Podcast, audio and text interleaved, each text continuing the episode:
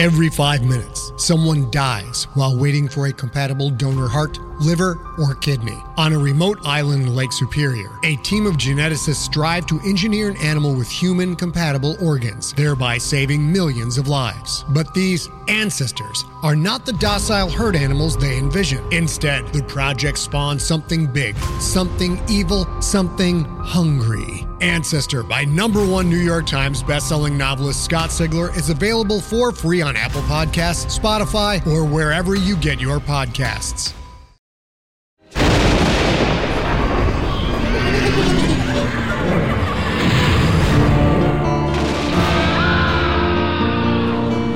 Nightmare.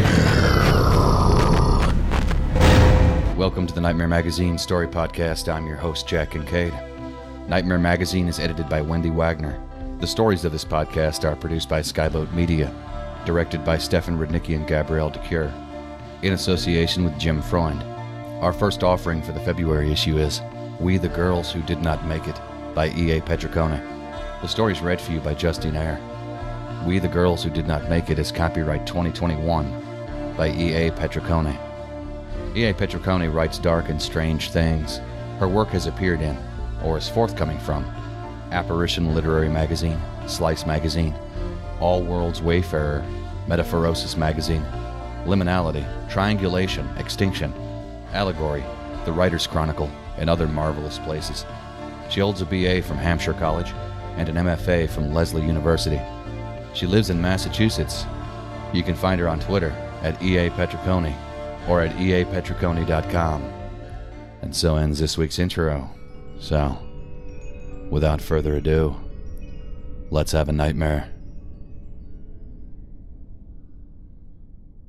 We, the Girls Who Did Not Make It, by E. A. Petricone.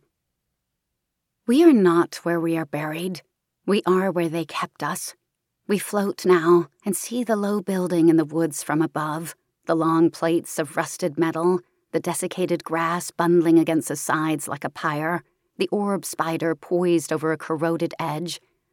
But when we were alive, we only knew the inside of the basement, where we had all the usual things girls have when they are being held and killed. There are 13 of us girls. You might be thinking, oh, but can you really call yourselves girls? None of us are under 18, it's true. But girls waterproofs us somewhat from the assumption that we deserve to be here. Girls makes it sound as though we should have been protected. Not that girls are ever protected, but we are dead, so let us have this. This is Sandy. We hate her. She was Trevor's girlfriend. She lured many of us here. No, I didn't, she protests. Don't listen to her. She may not have led us with a trail of gumdrops and the promise of a candy house, but she smiled at us, laughed openly, so friendly, put us at ease as we slid into their car. Look, they've got a woman with them, we thought. They must not be murderers. We understand now. Assume they are all murderers. We are where they kept us. They drag the new girl through the heavy steel door, a cloth wrapped tight around her face. Number 14. Raleigh steers her while Trevor presses the mouth of his gun against her back, herding her down the steps. Down here. Oh no, we think. Oh no. This is Caitlin. She loved baking, especially cookies, the kind you taste once and give up store bought forevermore. Sometimes she added lemon zest to chocolate chip, she tells us. People don't expect it, and if you add too much, you're screwed, but just enough, with that butter and brown sugar, perfect. Caitlin wore a brace on her left leg. They keep it upstairs in a peeling kitchen full of stains. Caitlin's favorite color is strawberry frosting pink. Jen loved really sappy romance movies. Bonus points if it was a Christmas story. She'd listen to those movies any month of the year, even in August. Give her a meet cute, give her a pride and prejudice first dislike, give her a bad but not unfixable misunderstanding, give her a kiss and maybe a proposal at the end, so long as everyone ends up happy. Jen is blind, even now, but she says she understands the concept of color, and there's nothing like rose red. Soft petals against your lips, scent heady as passion. I like classic, she says. We wish we were zombies. We wish we were vampires. We wish we were werewolves. We wish we were she demons with long claws. We wish the full moon rose and our stories ended with us picking our captors out from between our teeth. We wish we'd been stronger. We wish we'd lived. The new girl's shaking, and we know where her head is at, propellers spinning with no air to catch. She's trying to take in her surroundings, find a handhold. And the smell. It smells like them down here. There is no question of what will happen to her. Her name is Monica. She keeps trying to introduce herself. She doesn't ask Trevor or Raleigh their names. She's probably reasoning that if she can't identify anybody, they'll let her go. Cooperate, and maybe they won't kill you. Cooperate too much, and maybe it'll just make it easier for them to kill you. Fight from the start, come hell or high water. Cooperate, get your bearings, find the right moment to strike. Or at least that's the idea.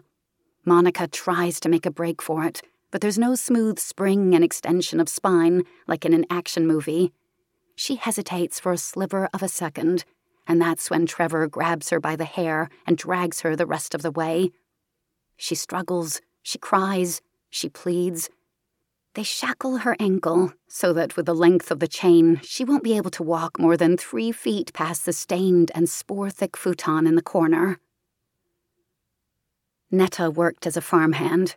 She didn't like the drudgery, but she adored the songbirds at the edge of the fields. She knows them by their song, by the sound of their wings.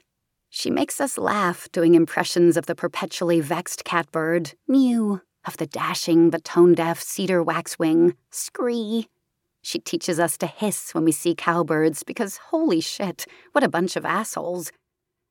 At least my babies weren't with me, she keeps saying. Her daughter's favorite bird was the chickadee, her son's the blue jay. She taught them to hold their palms out flat with sunflower seeds, to be patient while the birds summoned up the courage to land on their hands. My sister and I were close, she tells us.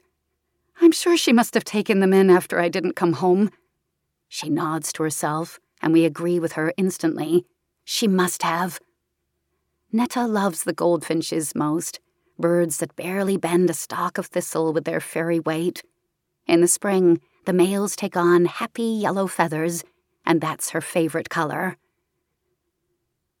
Deanna lived above her cousin's garage, and the moment she'd get home from working retail, she'd binge watch television series until she fell asleep. When her old friends from high school texted her, she'd ignore them, not because she didn't like them, but because somehow the thought of responding made her feel so heavy. The same with her laundry, with her mail, with leaving home in general. After talking to Sasha, Deanna thinks she probably was depressed. She wonders if she could have gotten better. When I put my hand on the car door, she says, I felt this zap in my eyes like I'd touched a live wire.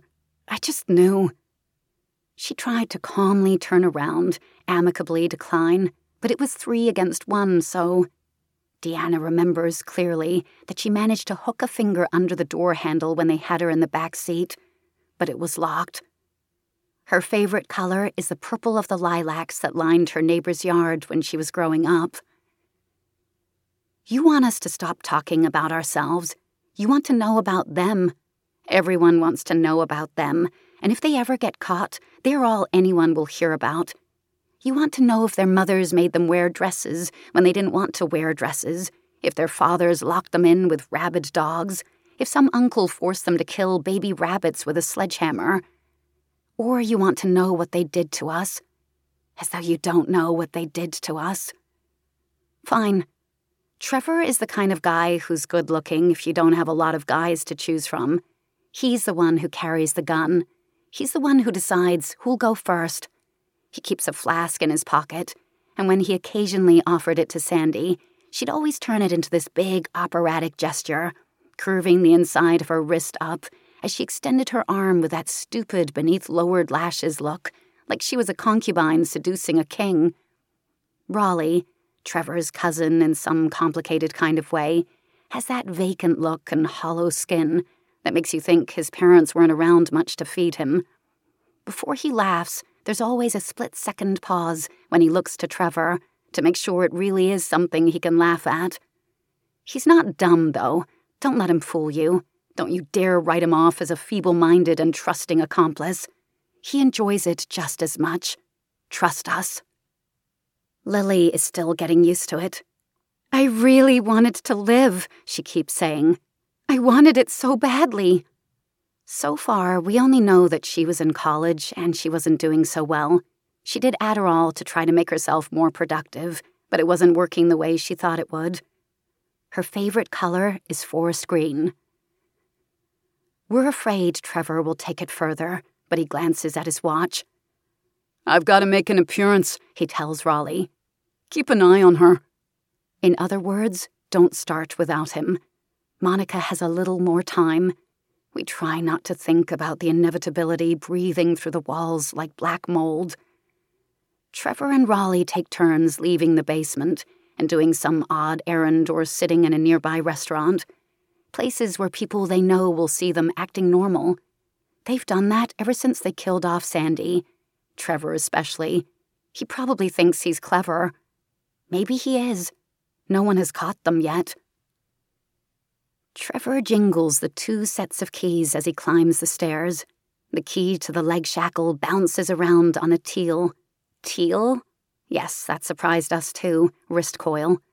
On a piece of masking tape stuck over the bow, he's written Freedom in permanent black ink. Ha! Trevor leaves the wrist coil. Teal parrots squawk among the rest of the dull and grubby upstairs on a small hook outside the heavy metal door. The heavy metal door key, however, stays with Trevor. Always. The heavy metal door is complex. There's some kind of mechanism where it's easy for the person entering from the kitchen to pull it open, but it takes both of them to push it open from the basement side, even when it's not locked. In fact, it's such an effort that Trevor uses a short metal shovel. A spade, Netta politely corrects us. You can tell by the square blade. To prop the door open wide enough to squeeze through. If we nearly dislodged our ankles from our legs, we could stare up at that tantalizing opening. We regarded the obelisk of light slanting through it as though it were holy, sacred, where life began. But of course, we were on the wrong side. You might be thinking, where did they even get a door like that? Who even owns this building? Who has the time to lure and murder women? How could they get away with this so many times? Yet here we are. They wanted it badly enough, we guess. Zoe was addicted to meth, and it was easy to carrot her into the basement. Her last boss, a sturdy woman who ran some East Nowhere truck stop diner, was kind to her. She'd corral Zoe into the kitchen, saying she was too skinny and needed to learn how to cook. You heat the pan first, she'd say, then the oil.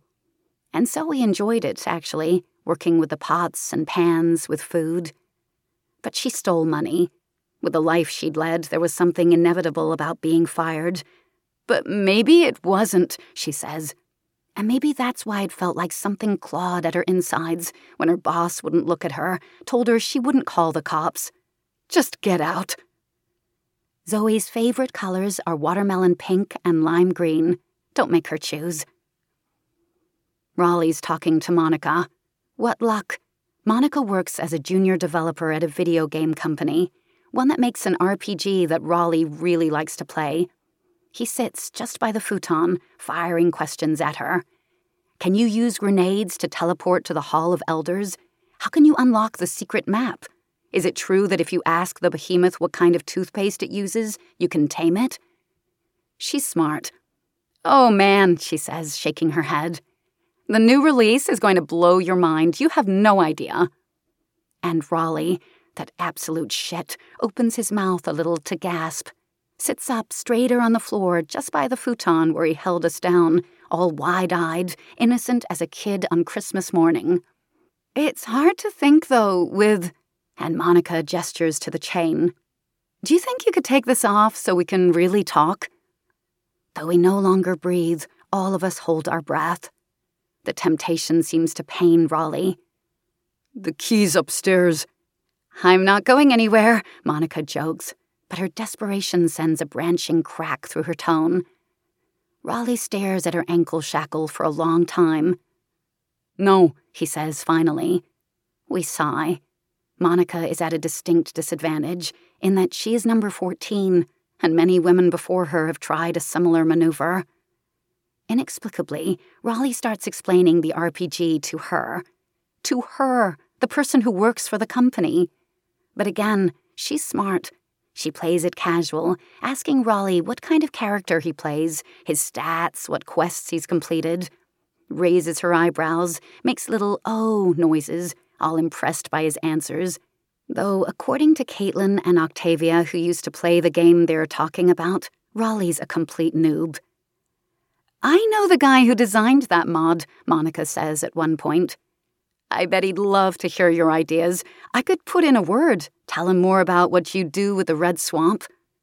She leans forward so convincingly that Raleigh chatters on, and only we can see how every time she leans back in postural agreement, oh, totally, how her eyes dart around searching for opportunity.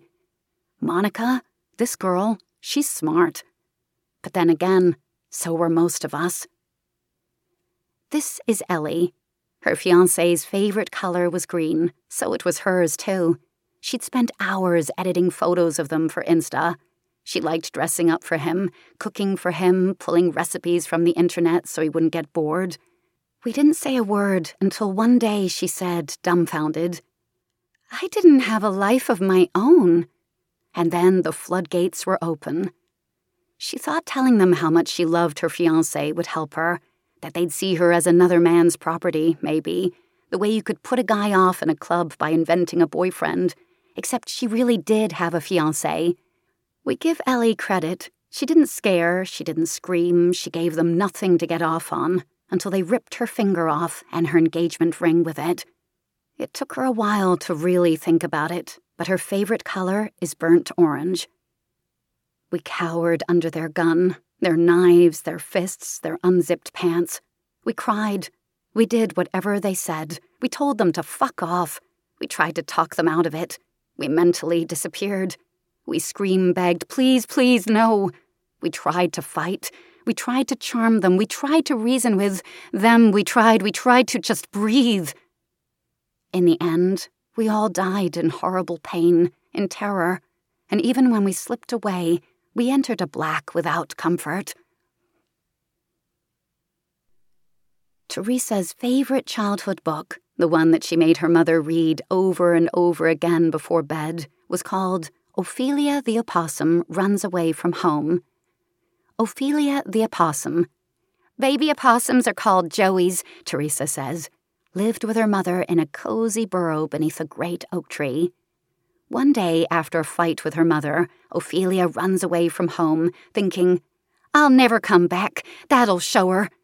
She scampers farther and farther, deeper and deeper into the woods, until none of the trees or rocks look familiar.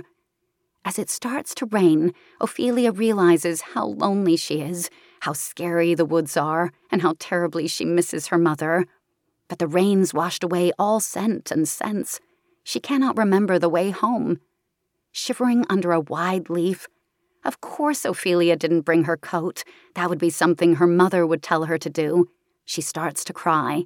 She's so lost now. How can she ever find her way back? But then the corner of the wide leaf lifts, and whose eyes stare back at Ophelia but her mother's? How did you find me? Ophelia asks as her mother hugs her tight in the drizzling rain. Little one, I will always find you, her mother says. And here, Teresa always makes the joke that her mother made that line sound affectionate or threatening, depending on how crazy Teresa had driven her that day. The book ends with mother and child, Joey, back in their burrow. When Teresa recites the last part, about how the rain continues, but inside the burrow is warm and dry, how Ophelia's mother wraps a soft blanket around them both and they snuggle. How the last thing Ophelia hears before drifting to sleep is, You are home safe and sound, safe and sound. We weep, all of us, even the ones without parents. By all reports, Netta hated her mother, hated her, and even she wipes away non existent tears. We want to hear it again.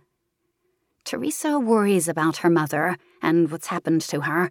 If she believes Teresa is dead, if she believes she is still alive. Teresa's favorite color is the fairy blue of forget me nots. We wish that there was a moment, a low so offensive that something in us snapped and we summoned a power beyond ourselves. Snap, flare in our eyes and rise, shackles broken, blowing that door off its hinges. Wouldn't that be satisfying? That's why you're here, isn't it?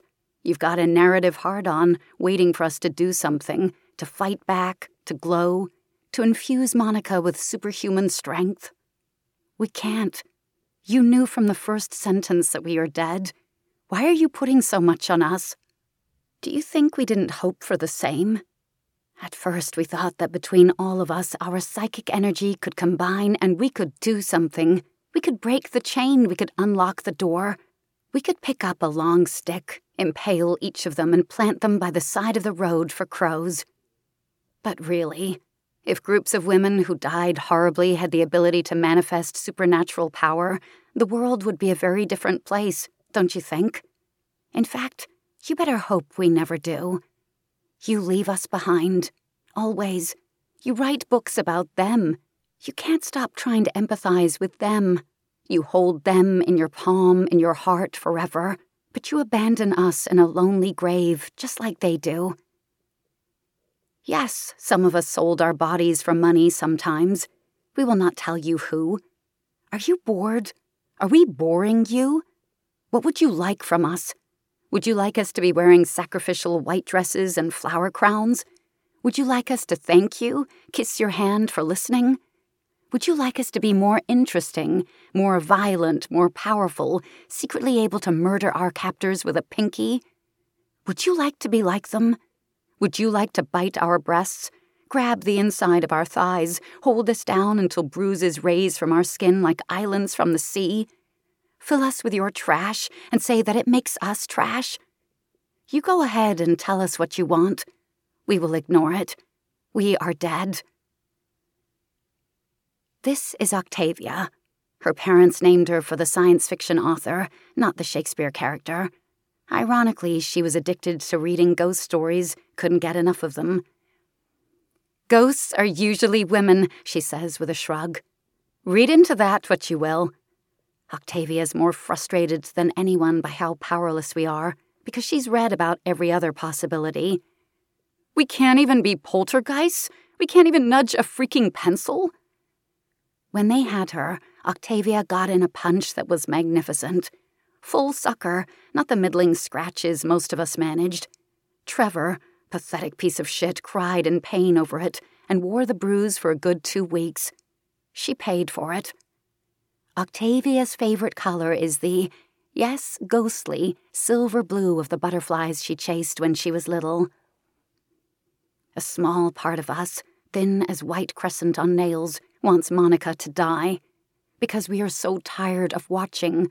Because for her to survive when we are dead is unconscionable. We wish our fate on no one. We wish our fate on everyone. That sound. Our heads swivel like owls.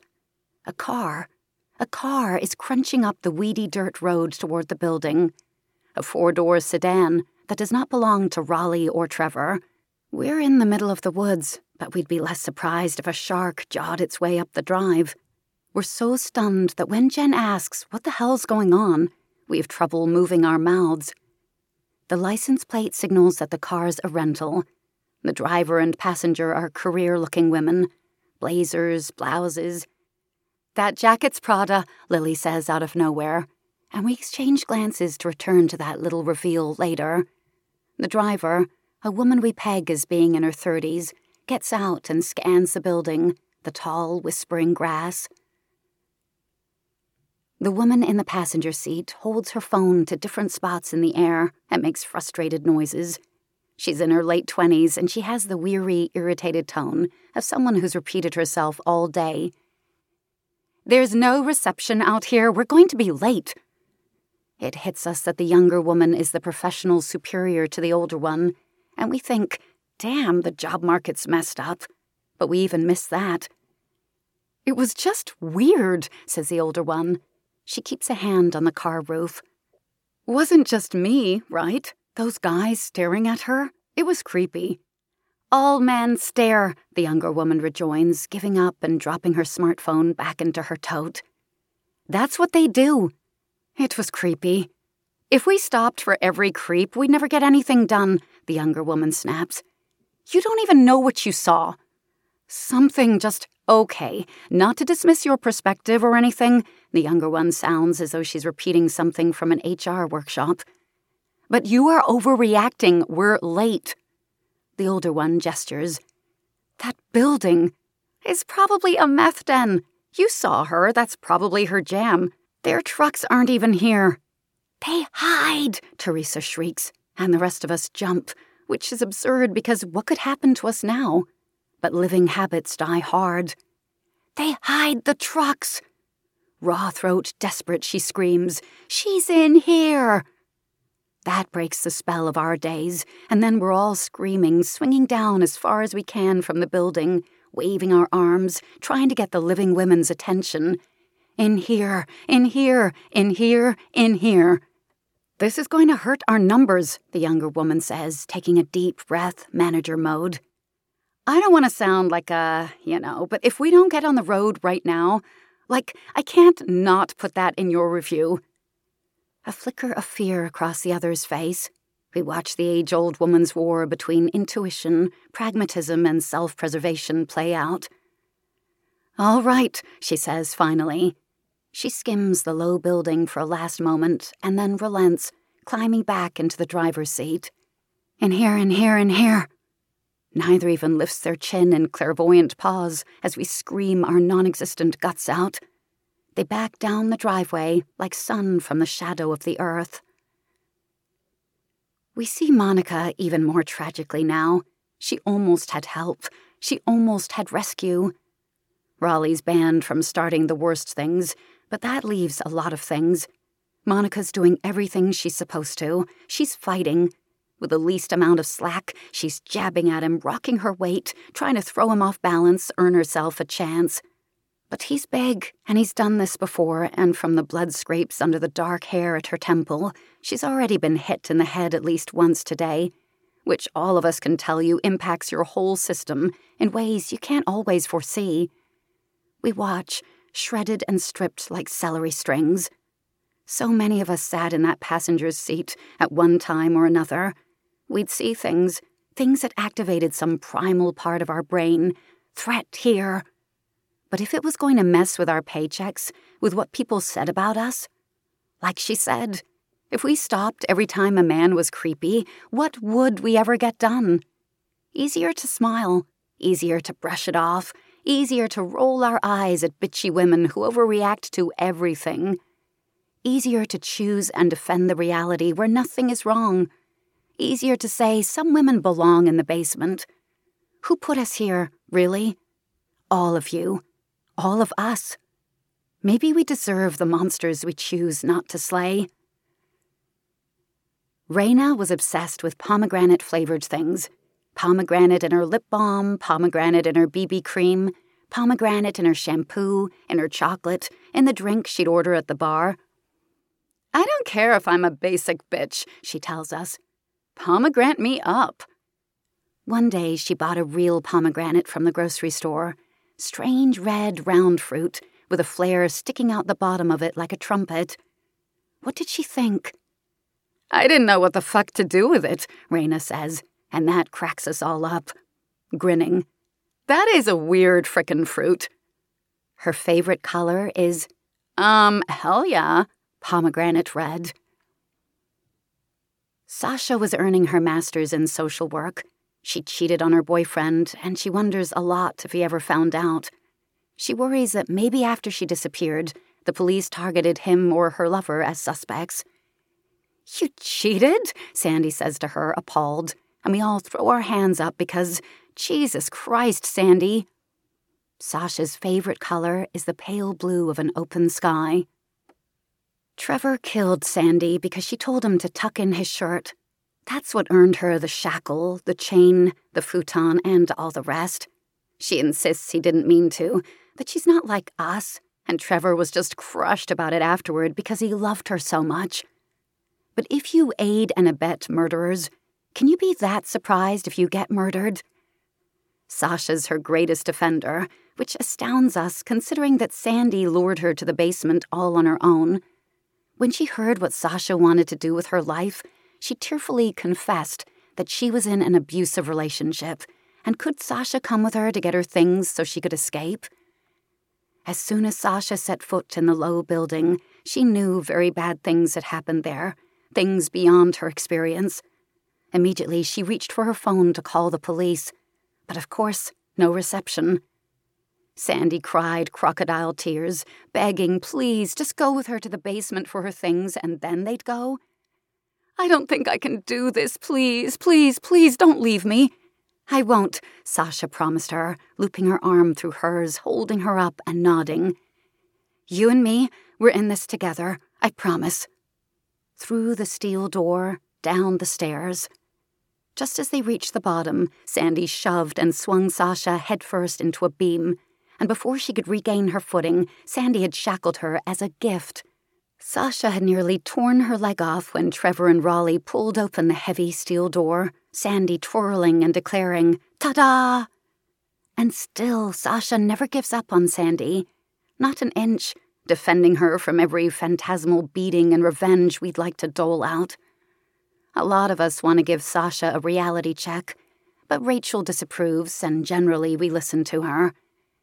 Sasha believed in helping others, she says gently.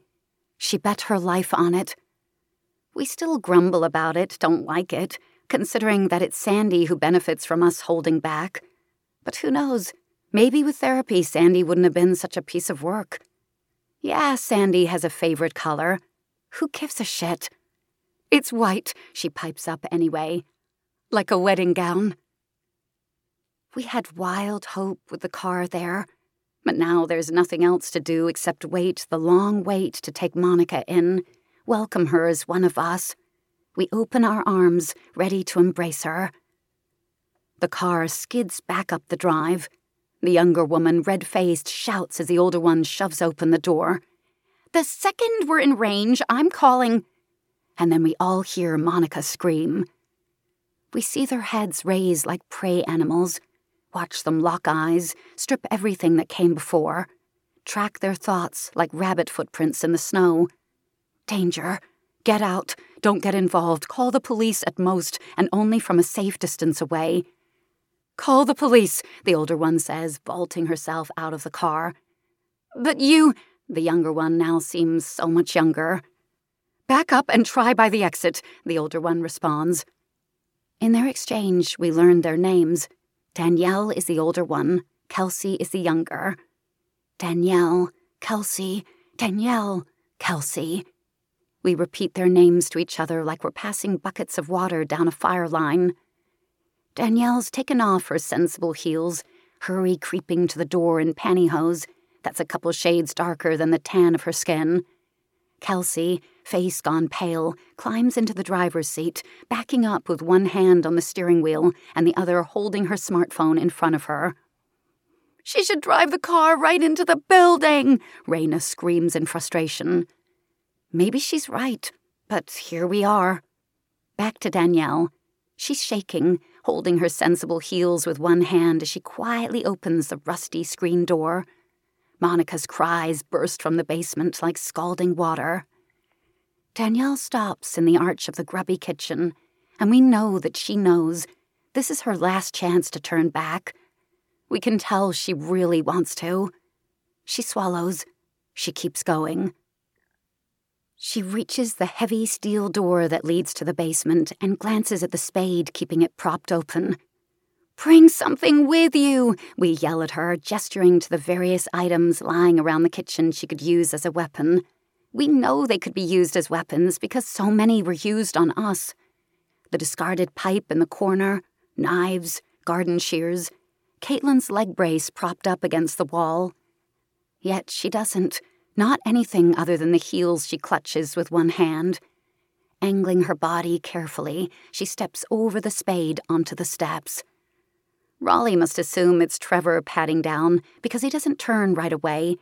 Not until Danielle can't hold back a stifled shriek does he whip his head around.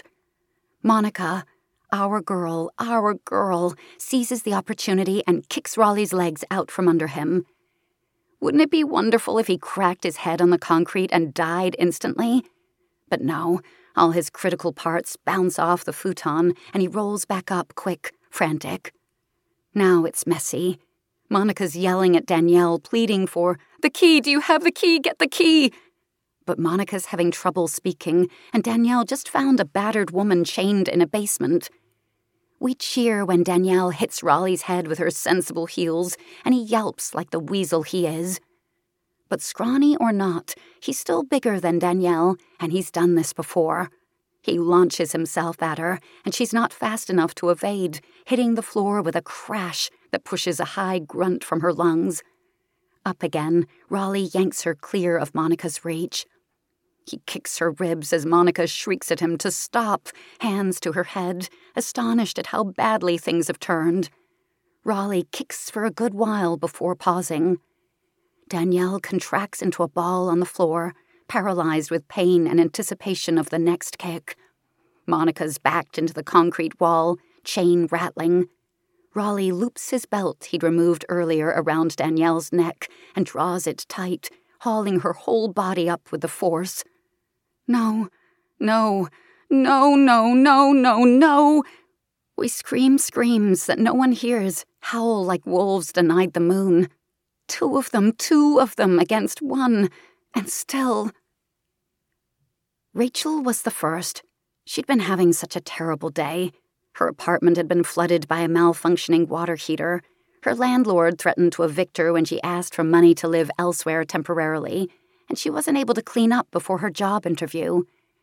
She went to the interview anyway, forced herself to look the interviewers square in the eye and say she wasn't having a good day, but she showed up. That's what you're supposed to do, isn't it? Show up no matter what?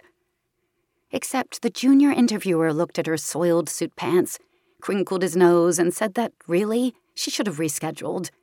The senior interviewer seemed more sympathetic, but with cringing acknowledgement. Poor thing, you tried, rather than admiration for her doggedness. Yet Rachel answered the questions as best she could. If they were listening to me, she says, they'd know I knew what I was talking about. Dejected, Rachel sat at the diner scrolling through her dying phone, calculating how much it would cost to take the bus versus hailing a rideshare how far she could realistically walk. It was raining. For the life of us, we can't figure out why Rachel couldn't make it as an artist. She draws in the fog, and she's really good. Shouldn't she have been rich from selling her paintings? She tells us being a creative is very hard. So there she was, weighing her options while the waitress gave her dagger eyes for taking a booth and only ordering coffee and for being so dirty when three youngish people walked in two men and a woman. Desperate, Rachel asked if they had a phone charger. Rather than flicking their eyes away, they seemed interested in her, happy to help. They asked her questions and listened attentively to her answers. They were so nice. Trevor told a funny story about how Raleigh filled his truck with chickens as a prank. The smell! His voice rose over their laughter. We're going that way, Trevor said when Rachel mentioned her neighborhood, vaguely, and certainly not her exact street name. She knew the rules of strangers. Come with us, Raleigh urged. Save your money. If it had just been the two men, she never would have considered accepting such an offer. But there was Sandy, nodding along and smiling at her. We'll take you, when Rachel hoisted herself up by the handle above the truck door and swung into the back seat, they were all laughing.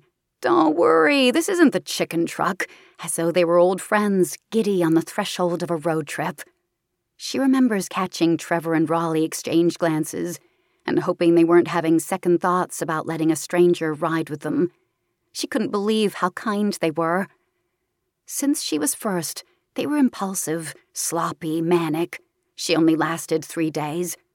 People who don't know what the fuck they're talking about would call that lucky.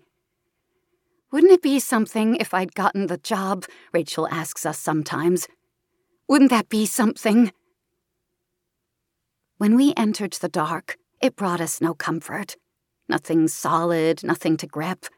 When we touched our left behind bodies, thin, hollow, sunken, nothing happened. When they took hold of our corpses, rough, our minds collapsed, became nothing but wail, our thoughts like our elbows knocking against the stairs as our bodies were dragged where we could not follow. Because who cares about the girls who did not make it? Not you. You want the girls who overcome, the girls who win, or at least the girls who survive. All our names together will only make them more memorable. It lends nothing to us. It's an awful thing to witness your own descent into irrelevance. Before our eyes, our lives dissolved, liquefied, plunged down grates into the dark. I was never a person. I was never more than meat. My life meant nothing. I was nothing. I was nothing. I was nothing. And then Rachel, setting herself before us solid as stone. What's your favorite color? she asked, guiding us through the concrete where we couldn't see. She'd have to repeat her question several times before we could focus enough. To answer was hands pushing aside heavy water, forced us to shake out the folds, our memories like heavy cloth. Thwack! Unroll our lives over a desk and down the hall, our fingers instinctively skimming toward our childhoods when color mattered the most. Crayon nubs, cheap markers revived with spit, rainbows staining the sides of our palms, or did that ever go away? Tracing the myriad threads after, the colors searing so bright we blinked. If we answered with one word, Rachel would press us gently for more. Purple? What kind of purple? Pink? What kind of pink? Her favorite color is the red of life, even now, after everything that was done to her. When she was young, her mother had to deliver her friend's baby in their kitchen and Rachel never forgot the squalling, lifeful scene, the red on her and the red in the baby's cheeks. A noise from the heavy door, like a bell into still air breaking the spell. Oh no, Trevor? No, it's Kelsey. Barreling down the basement steps, clutching something in each hand and the teal key coil round her wrist. When Raleigh lunges toward her, she flings something at him, and though he ducks, she lands a strong spray of mace into his ear.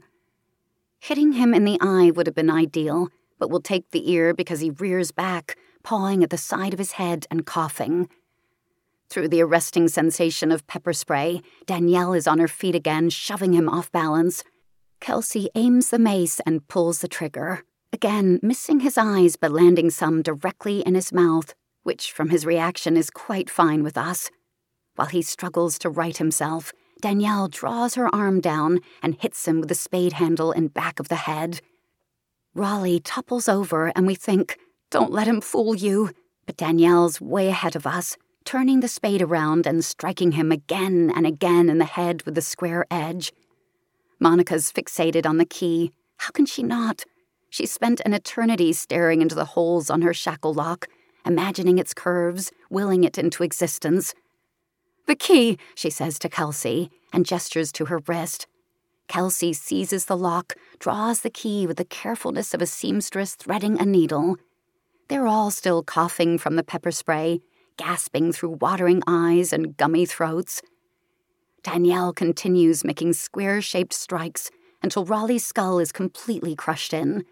And even after kicking his lifeless form three times, she still puts two fingers to his neck to be sure there will be no horror movie miraculous awakening. We love Danielle. Where is he? Zoe demands, hovering over the mash of Raleigh's head.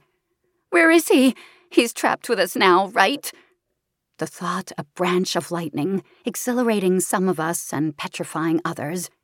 We gather, witches to cauldron like, watching Raleigh's body stop completely. For naught, as Raleigh does not join us, that Raleigh could leave this world without having to face us lights us with rage. Another denial, another injustice. We're brought back by the click of the key, of the mnemonic of the shackle opening. Monica draws her free leg close to her chest and rubs the angry red imprint on her ankle. The other one, she chokes out. The other one has a gun. Police? Danielle asks through a cough. She shrugs off her blazer and wordlessly hands it to Monica, who quickly slips her arm through the holes and covers herself. Kelsey's doubled over, wiping the tears and snot off her face with the bottom of her expensive camisole. No, she says guiltily. I had to come back. I had this feeling.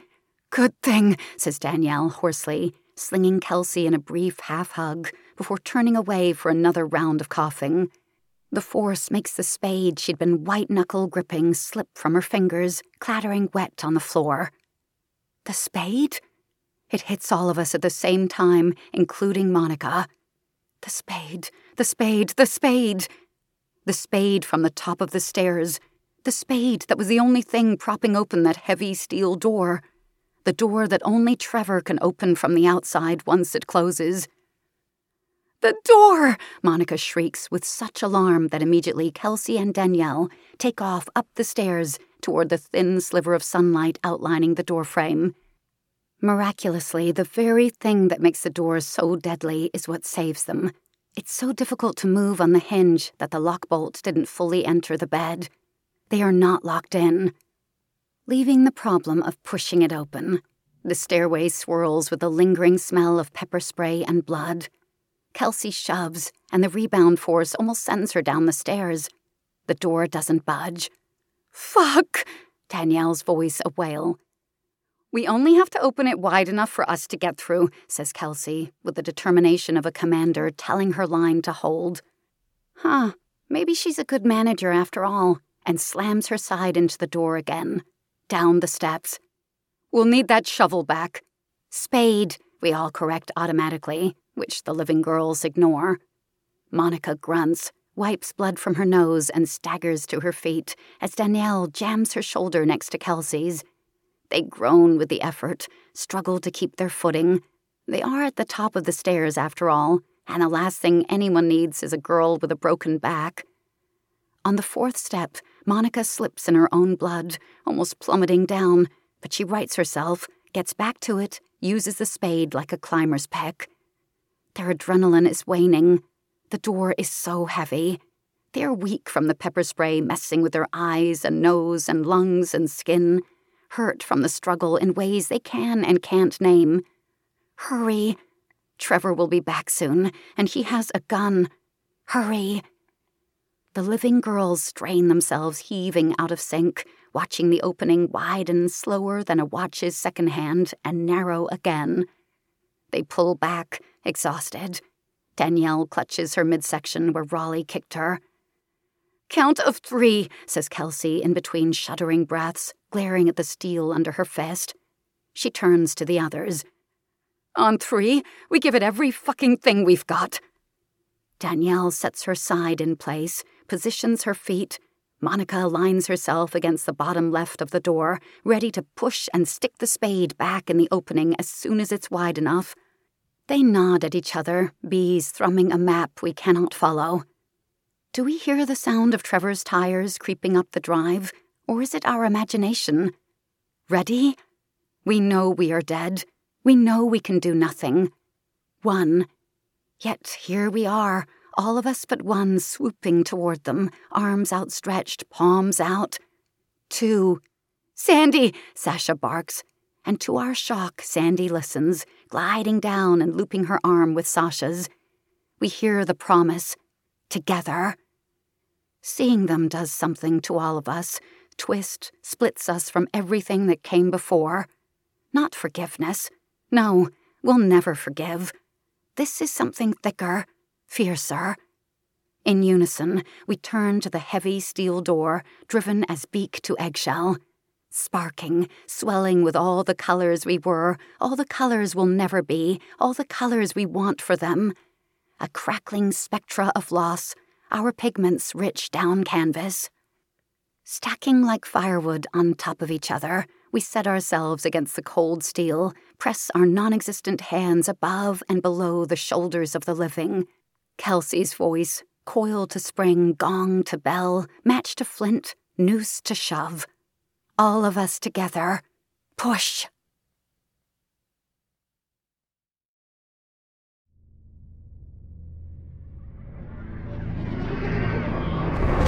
Welcome back. I hope you enjoyed the story. Please consider making a stop at our website at nightmare-magazine.com. If you'd like to help spread the word about the Nightmare Magazine podcast, go to iTunes, find the Nightmare Magazine podcast, and leave a review or rating there. Nightmare Magazine is published by John Joseph Adams. If you haven't already subscribed, check out our many options at nightmare-magazine.com slash subscribe. The stories of this podcast are produced by Skyboat Media, the most respected independent audio production team on the West Coast. They are headed by the Audie and Grammy award winning narrators Stefan Rudnicki and Gabrielle de Cuir. You can check out Skyboat Media's website at skyboatmedia.com. Post production is in association with Jim Freund. Music and sound logos are composed and performed by yours truly, Jack Kincaid. There's other ways you can be notified of new Nightmare Magazine content. You can subscribe to our free monthly newsletter RSS feed, follow us on Twitter, or like our Facebook page. If you visit nightmare-magazine.com and click on this month's editorial, You'll find links to all of our social media pages. This podcast is copyright 2019 by Nightmare Magazine. Thanks for joining us. Sleep tight.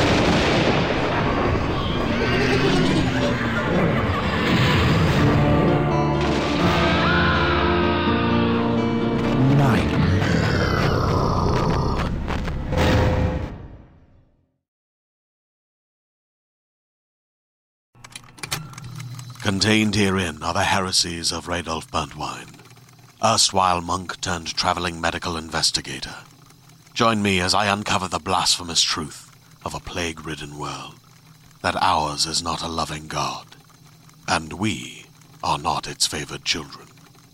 The Heresies of Radolf Burntwine, coming January 2nd, wherever podcasts are available.